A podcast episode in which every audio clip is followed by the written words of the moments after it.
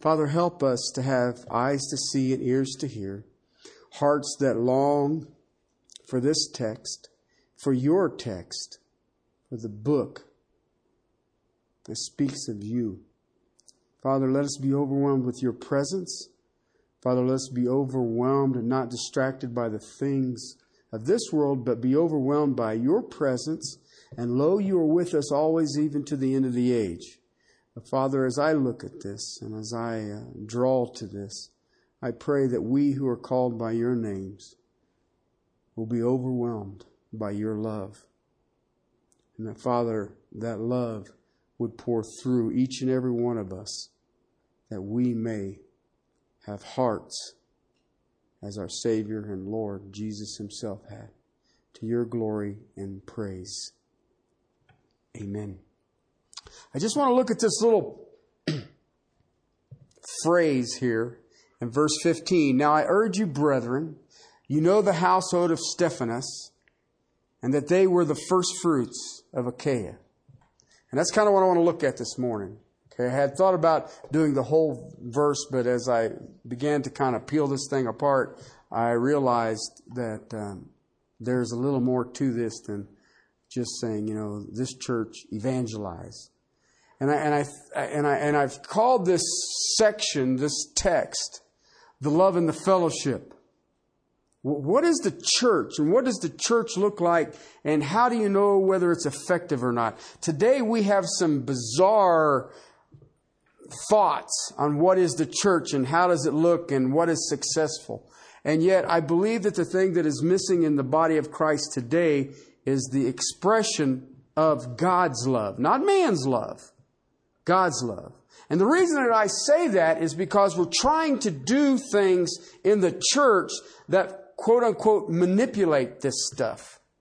You know, we, if we have some small group meetings, or if we have some, you know, satellite groups, or if we have uh, whatever phrasing you want to have, if we do enough social activities. I remember uh, years ago when I first came to salvation, the big thing was to have a multi, what is it, a multi-functioning worship center that you could you could have like worship time and volleyball and basketball. And, and when you bring all the people together we're all going to be happy joy joy thing okay uh, if you want to play basketball the rec center i highly recommend if you want to play volleyball it, you can do that at the rec center but if you're really that into it then let's get together we can rent a school and we can all go play volleyball you know we're going to have cookouts. We got to have yada da da da da down the line. And one of the things that I've seen with that is that it doesn't bear fruit. If you think just drawing in bodies is the key to this, um, you and I have not read the same Bible to start with. And if that's what we're expecting, um, then, you know, let's just do big screen TV and free beer and hot dogs, and I bet we can get a crowd. They do it in Broncos season up at Mile High Stadium. I mean, they only get like 76,000 every Sunday. So, and, and yeah, and I mean, and they're sold out all the time. All right. So, you know, is that, if that's what the purpose of the church is, uh, then we've got the wrong plan. And, um, I think the apostle Paul dealing with this church in Corinth had saw how the society had affected the church more than the church had affected the society. And yet he, in this 15 through 24, gives them eight things that as the love of the fellowship expands, this will be noticed. Okay, and here's one of the things I want you to think about. I think the thing that, it, that is killing the church, or, well, there's a lot of things. A lack of the Bible is probably first and foremost. But one of the things is, is that the love in the church is a man manufactured love, which means that it's a man defined love. And one of the things that you'll see in scripture about love, love is not static. All right? Uh, love is, is, is, is a doing thing. It is an action. All right, it, it isn't verbal communication. Oh, I love you. It is sometimes love is never even spoken. It is just done. All right, 1 Corinthians 13. When you look at that text, love is what a verb. Okay, it's not a noun.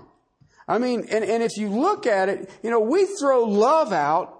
Uh, you know, I love my dog. I love my grandma. I love my wife. And I'm thinking that them aren't all the same.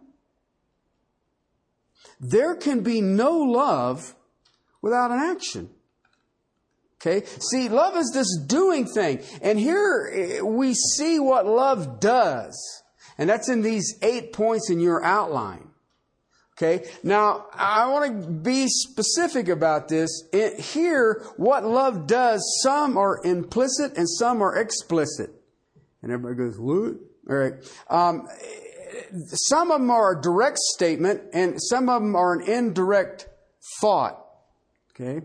And it, and it, but yet, when you look at this text, it gives us how, how does love function in the fellowship? When you think about the body of Christ coming together, okay, how does that love function? How do you see it?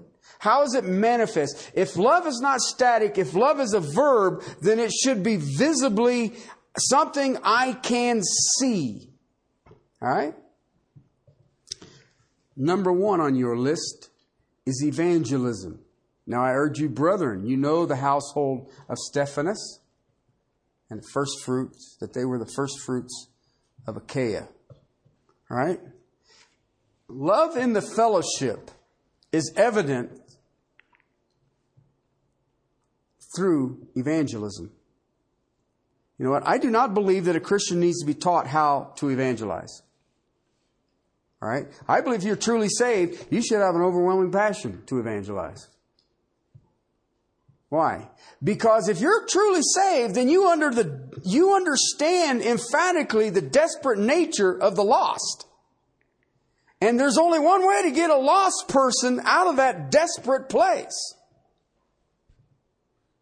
I mean, there's all, evangelism is the only thing that we can do better on this side of heaven. Evangelism is tough in heaven. Okay? It is just very difficult. But when it comes to worship, where can you worship better? Here or in heaven? Okay? When it comes to understanding and knowledge, is it here or in heaven? The only thing that you can do better outside of heaven is what? Evangelize.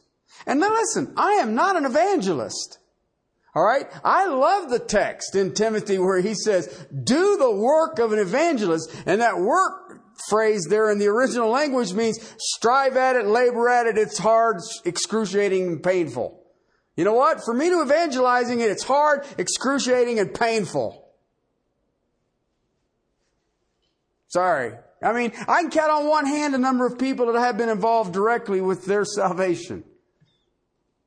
And it was laborious. All right? But where there is love in the fellowship, there will be people reaching out to those who are lost. Okay? This is the implication of 15a. You see the phrase there, they were the first fruits of Achaia. Uh, but he says here, and, and it's, it's funny, and it's, and I want to try to clear this up. It says, Stephanas and the household of. You know what that means? His whole congr- grouping were saved. That would be his hus- the husband, the wife, the children, and all of the slaves. Employees. We're all saved. You know what that means, right? When Stephanas came to the point of salvation, it was such an impactful thing that everybody else just followed. What they saw was such a drastic contrast from his unbelieving days to his believing days that even his employees were saved. That's pretty fascinating. All right? But I want you to think about Stephanas. This man, Paul, knows. In chapter 1, verse 16, Paul said he baptized him. In chapter 1, verse 17, Stephanas had come to visit Paul. Okay, have you ever seen some politicians, when, when they're speaking, they'll bring to attention someone sitting in the crowd? Because it's been brought to their attention that such and such is here, or such and such is here, or such and such is here. But the odds of them actually having a known relationship is probably minimal. Right? You guys know what I'm talking about? Like presidential speeches and stuff like that, they'll point out that soldier or this person or this whatever. All right? That ain't the relationship between the Apostle Paul and Stephanas. It was someone Paul knew. Okay? Stephanas was a believer, and the impact of the gospel had been so massive on Stephanas that his whole household had come to salvation. Okay, because Paul says that they were the first fruits of Achaia. All right. Now, you've got to kind of keep this in mind. Uh, uh if you look at the Greek peninsula, okay, the bugger's cut in half. Okay, top half is Macedonia, bottom half is Achaia. All right. And on Paul's, Paul taking forth the gospel, it had moved west into Macedonia. Remember the, the man in his vision? The Macedonian call, they refer to it. The man of Macedonia calling, bring us the gospel. All right. Uh, and, and basically, if you look at Achaia, you look at Macedonia is the northern part and the southern part. And in the southern part, Achaia, there's two major cities. All right, one is the city of Athens and one is the city of Corinth. All right, Paul goes to both major cities doing the same thing preaching Christ and Him crucified. Okay, and, and, and I'll just kind of summarize it, but you can see all this in Acts 17. And it says that when he preached the gospel to all the great intellectual beings of Athens, it says a few of Athens believed. That's what the text says. Okay, but then he went from Athens on to Corinth and he was preaching Christ and it says there that there were many who believed. All right, now when you read this first fruits of Stephanas, you, you also need to understand that Crispus got saved and Crispus was the leader of the synagogue. That's kind of cool. That's like getting bin Laden saved. All right. Um, Gaius got saved, and Gaius is the one who housed Paul while he was there for a year and a half. See that in Romans 16 23. But I also see Chloe's household, which would be the same thing as Stephanas' household. There were many others in this city who believed. This was a vibrant church. This was a numerically solid church. There were many people. So what is Paul saying here? Well, was it Chloe's household? Was the first fruits or was it Stephanas' household was the first fruit? Well, I, we miss it again because when we think of first fruits, we think that Jesus was the first fruits. But he was, that's a different term. That's prototokos. That makes him the preeminent one. Okay, that, Jesus is the most important one. Okay? And then we see first fruits and we immediately think that, you know, well, if you're got the Jewish mindset, then the first fruits is, I'm going to give all of them as an offering to God because that means God's going to bring in the harvest. Keep that in mind when you read this text. What does it say? This was the first fruits. What? This foundation that was laid in the church of Corinth is proof that God is going to grow a church in Achaia. And this is the foundation. This is the first fruits. That's God's plan. And first fruits is His guarantee that God will complete His plan. See, the first part of the crop came in, and if it was good, then it was a guarantee that the rest would be good. I was thinking about my wife. She's growing some corn, and she planted some early, and they look really great. They're about that tall, and even with the crazy rain and things that just been beating the feathers out of everything, the, this kind of stand of corn looks pretty good. And then you got this second fruit corn, and you kind of look at that and think, huh, it's like broadleaf grass. Okay, this looks like corn. we got robbed. But anyway, uh, but So, but I want you to think about it when you think about God and His first fruits. Okay, if the first fruits are good, what does that mean? The harvest is going to be good. And that's what he's saying here. There are other individuals who were probably saved before Stephanas. Perhaps he's referring to him because it was the first household that came to salvation. Or it's just a guarantee that the Spirit of God is doing a work here. I look at the church in Corinth and I have to say that it is the Spirit of God doing a work there. It is obvious that God was moving among these people. It is obvious that there were teachers being raised up from within, and it all lays on a foundation of these first fruits, these first individuals, which would be the foundation for this church. God is saying there will be a full harvest.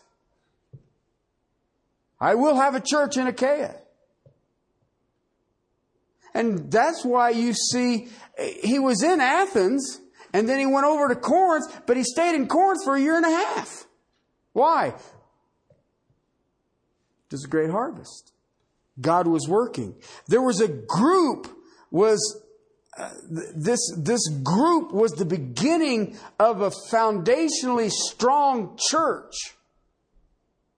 And Paul says, reaching the lost. And you're doing it in a way that even in Stephanas's household got saved. What's being said, and, and the implication is the concept of evangelism. And, and it's like I just started with this message. That's the only thing we can do better here than we can do in heaven is reach the lost. And you know what? He's already bracketed this thing with what? Love.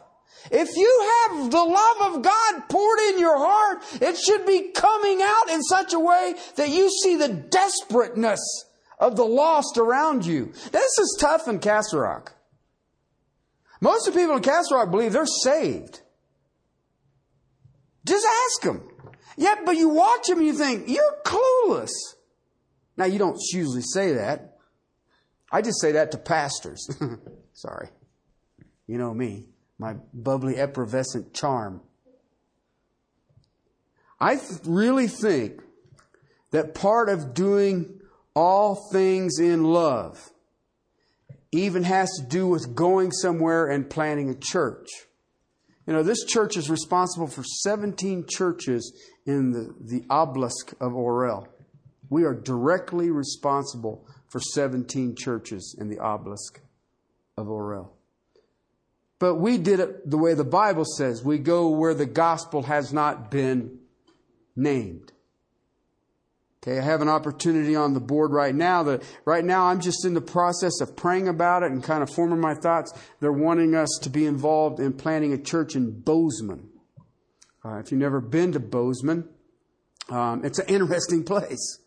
Um, the church just doesn't take a foothold there. And, and when I look at it, there is a Catholic church in Bozeman, uh, and then the rest of it's bars uh, with a college. Need I say more? All right, and they said, well, we need to get the gospel there. Well, yeah, but good luck.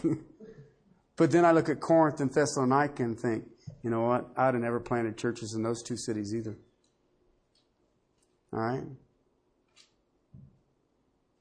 Are we willing to do that? Are we willing to go look for first fruit? For even maybe leading households to the Lord, leading people to the Lord. See, if you think about it, the early church, and I'm talking about the first century church, um, expressed its love in its evangelism.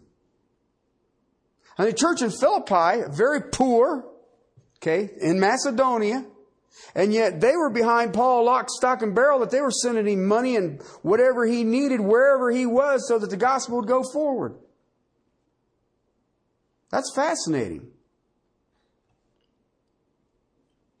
One of the things that I have seen is that when churches just sit around and love each other, um, and that don't work because how can we show people in such desperate straits unless we get out there and carry this wonderful gospel to the world?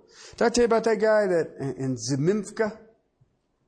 Um, very small town, about 3,500. That's uh, where Alexander is, uh, the pastor that we support. And we, we remember we he, somebody had given him a house, and, and we spent money and put a second floor on it and built some Sunday school classes on there. And uh, uh they, they're just they're just struggling, and but yet there's enough people coming. This guy walked out at the the city uh, sign there on the boundary of the city for five years praying for souls. It took him five years before he ever saw the first fruit. Okay, and a, a young man, a great young man. He's got a Belarusian mo- motorcycle. And when I was there last time, a year ago in May, um, he asked me to ride, if I wanted to ride his motorcycle, and you know me.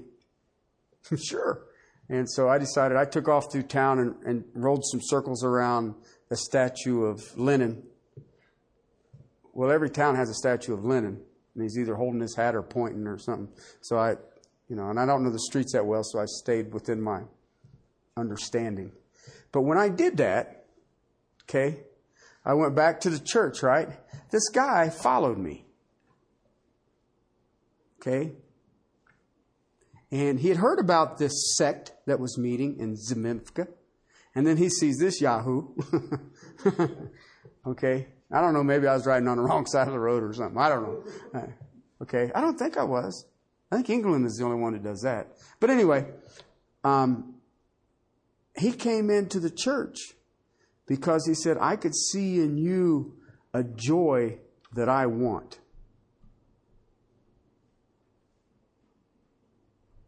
Okay, so you're sharing the gospel by motorcycles. You know, some people hand out tracts. All right, why is that? But then I found out that he had been hearing some of the message and some of this, and the guy ends up saved. How's that? How's that? Because this little church, uh, this little church has a passion for evangelism. They want their whole town saved. I have watched this church. I've preached there a couple times on Wednesday nights, and they want men saved. Right? It's mostly women, babushkas, grandmas. And they, if a man comes to the church, a group of women will get up and go outside because they've only got enough seating for who they have. And they'll get outside and they'll open a window so they can hear the message, but that the man have a place to sit. Why? Because they want to see men get saved. We could probably learn for that. I know it's hot as it is. It's hot to go outside. I'll stand under the shade tree, talk louder. That's how the early church expressed itself. We get complacent, I think. When the churches just sit around, it's tough for us to get people to believe that we love. If we really love the way God loves, if we really love the way Paul loves, if we really love the way that the church, the early church loved, We'll be out touching the lives of people who are in desperate need of hearing the message of Christ Jesus. And that's what Paul did. The early church was busy planting churches in other places.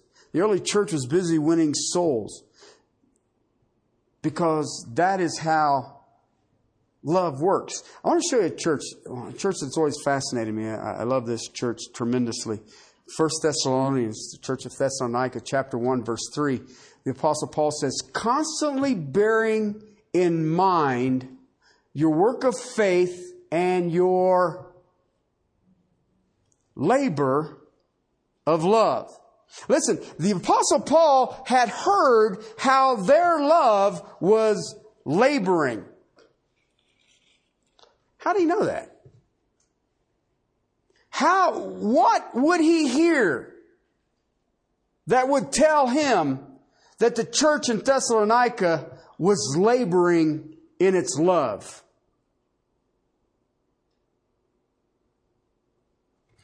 For the gospel did not come to you in word only, but also in power and the Holy Spirit with conviction You know what kind of men we proved to be? You became what?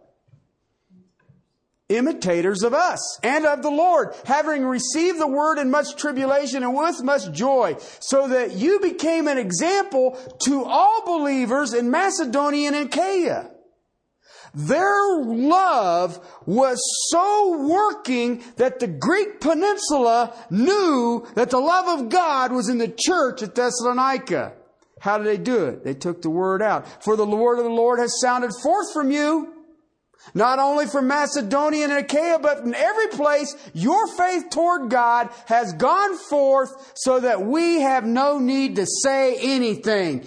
They took what the apostle Paul had told them and they echoed it everywhere they went. They were motivated and they were going to do it and you were not going to shut them up. They were already under persecution and yet the word was going forth even more. That's how they knew that the love of God was there laboring. Their love involved the sounding of the word. And even to this day, you and I get the echo. Their testimony was known all over the civilized world that God had turned them from idols to the true and living God. But that love was, but that came because it was born in love. The church was born in love. Paul took it there. They ran him out of there. They'd taken Jason prisoner, threatening to kill him if Paul and his people didn't leave.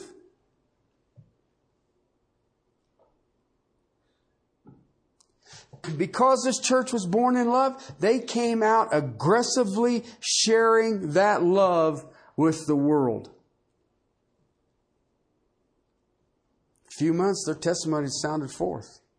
I believe that where there is love in the fellowship, the natural response is evangelism. And when you have that love sounding forth and evangelizing moving out because of that love, then you have this fresh, vital, exciting dynamic that goes on that just stirs everybody. See, the love in the church will manifest itself to a lost world that is in desperately need of the love of Christ. You have the answer to all that ails the world. And you should be desperate to get that out there. That which is done in love will show first fruits someplace. You know, uh, people I shared with you that, you know, I have actually five people that God has given me the privilege of drawing them into the kingdom of heaven. Okay, now I know God did it and I understand all of the dynamics. But you know what's amazing about the five people that I have been involved in God's work in their heart? Do you know none of the five have ever quote unquote backslidden? None of them. They're all in different churches serving faithfully even to this day. They have an overwhelming passion for the body of Christ. They have an overwhelming passion for the book of Christ. They have an overwhelming passion desperately to meet people and share with them where they were and where they are and how those people can get there. And you know what? I didn't do that. It's like I said, I have to do the work of an evangelist. Another text that I think is important is uh, 2 Corinthians chapter 5, verse 14.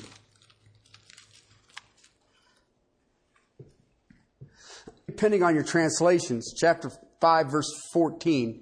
For the love of Christ, the New American Standard Translation says controls us or compels us. It means that I am obsessed having concluded this, that one died for all. Therefore, all died. But he says in verse 16, therefore from now on we recognize no one according to the flesh, even though we have known Christ according to the flesh, yet now we know him in this way no longer. Why? Because of the love of Christ. It controlled Paul. See, Paul the evangelist was motivated by love. Listen, this, if you look at it from that verse right there, this is not something you and I can generate. It just, just isn't. The Spirit of God generates this when you what? Walk in the Spirit. Galatians 5. You do not fulfill the deeds of the flesh. You, if you walk in the Spirit. Why? If you walk in the Spirit, fruit of the Spirit is singular. What? Love. Out of love comes peace and gentleness and joy and self-control and all the rest of it. But the first thing is fruit of the Spirit is what? Love. He produces the love. And you and I direct that love to the lost. Interesting, isn't it? Listen, I can illustrate this probably the best by the apostle Paul himself. If you look at Romans chapter 9, you will see this manifested in the life of the apostle Paul. Okay? Chapter 9 beginning in verse 1, but I want to bring back to your attention this man Paul. Okay? Paul calls himself the chief persecutor of the church of Christians. He was the number one hater of the way or of the church. To the Jews, he was their key man. He was a great teacher. He was a great persecutor. He was a leader and the greatest defender of Judaism. He was on his way to Damascus to kill and arrest Christians. That was his idea. And then boom, comes back preaching Christ. I would say that the Jews were shocked right out of their sandals. They didn't understand it. So when Paul came along to the Jews and said, I really love all of you people. You who are in Israel, I really, really care for you. You know what? They didn't believe him. I mean, if you really think about it, he was a people without a people. The Jews hated him. Christians like, oh, dude, he arrested my uncle Bob. All right? So I'll make you apostle to the Gentiles. So Paul wants to convince them that he loves them and it's unconditional and he confirms this love in four ways here in this text.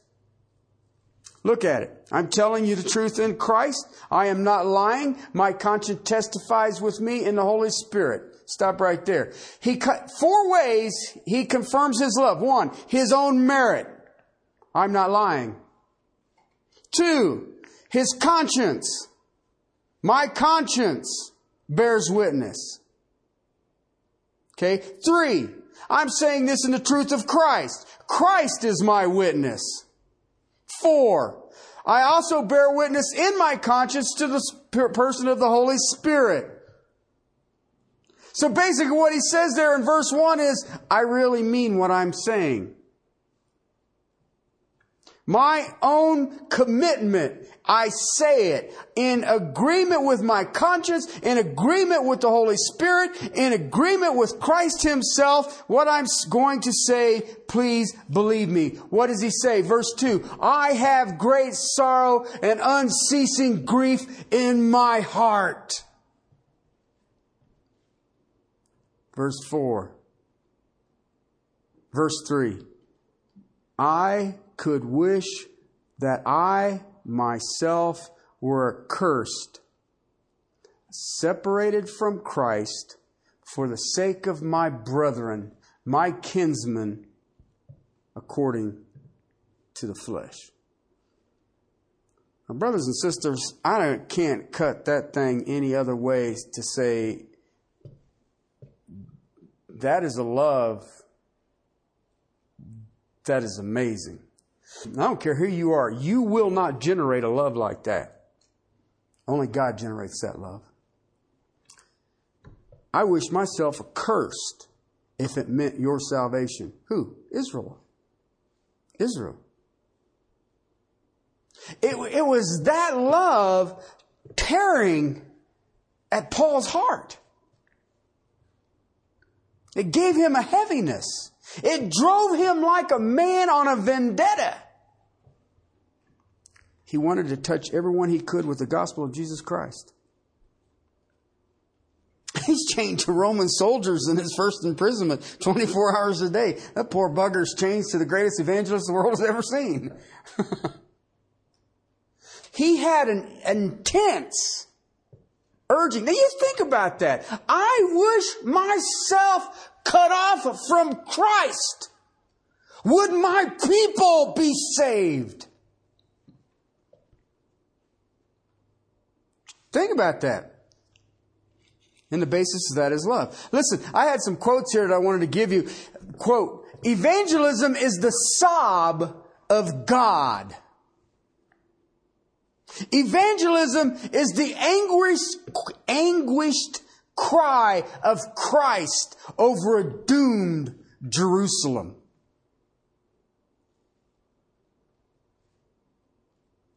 It was the call of Moses, Oh, this people have sinned, yet now you will forgive them. If not, blot me out of the book.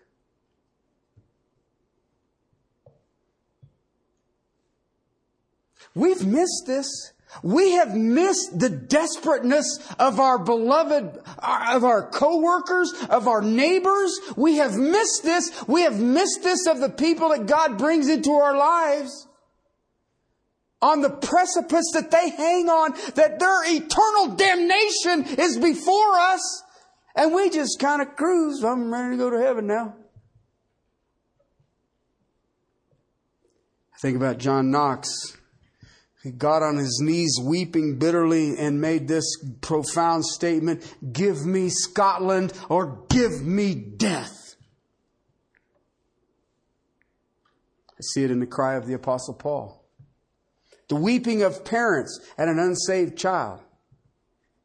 And as our children get older and older and they continue to turn their back on the person of Christ, how much greater is that grief? You know what? I think we need to ask God for that kind of love. Listen, Romans 5 tells us what? The love of God has been poured into our heart by the person of the Holy Spirit. It's there. It's already there. And God so loved that he gave his only begotten son. How are you doing with that? His love has been poured into your heart.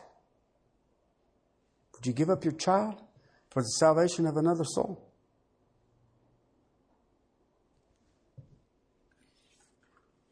It's in us. My prayer is may that love come from us. Sort of like God poured his love in there and I put it in a safety deposit box. then I forgot where I put the key. I think we give up too easy. Anybody here shared their faith and got rejected? How many times did you reject Christ as he tapped at your heart and he never gave up?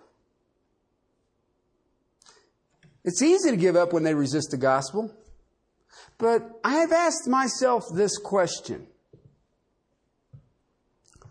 does that betray the thinness of our love?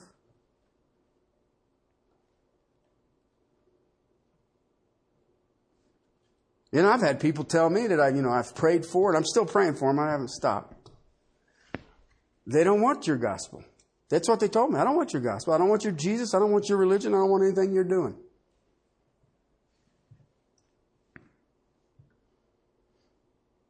But I thought for sure I read someplace that love bears all things. I could have been wrong. Or wait, was it in the letter to the Corinthians? It couldn't have been. We desire to see a harvest. I've seen you guys. We, we desire to see a harvest. We love seeing a harvest in another place. I think about the guy, I think his name is Igor, who came to salvation because I'm riding a motorcycle around Statue of Lenin. We like to see a harvest. But you know what? Were we there when Alexander, for five years, prayed every day at the city borders that God give him salvation to Zemimka? I never prayed for a city every day. I prayed for a city once and they don't repent. I'm moving on. But I haven't been sent to Nineveh yet. See, when people come to salvation, who gets the glory? Anybody here want to see God glorified? When there is love in the fellowship, there is evangelism as a result. That is very clear. Let's pray. Father, help us. Help us to reach the lost. Father, help us to love as you have loved. Father, help us with this love that you have poured in, poured inside of us. May it pour through in such a way that we are overwhelmed. And I, and I just ask you, Father, that uh, beginning with me, that I remember the desperateness of the lost. And that, Father, it is only through you and you alone that we have any ability whatsoever to even reflect you. And yet you've already told us that we are being transformed from glory to glory in the image of you. Father, help us.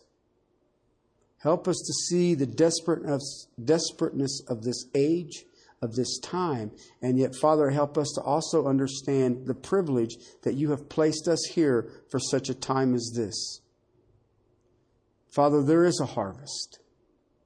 And yet, Father, there is a hardness of the ground and there's a hardness of heart that is all around us. Father, let not our love, let not my love be thin. But Father,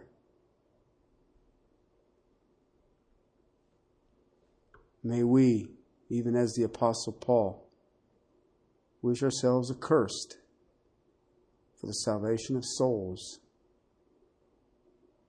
Father, may we, as John Knox, give us our community, give us death. Father, let us be about your task with a zeal and anguish that there are so many who do not know you that, Father, we have an overwhelming passion to reach to the lost. In Christ and Christ alone.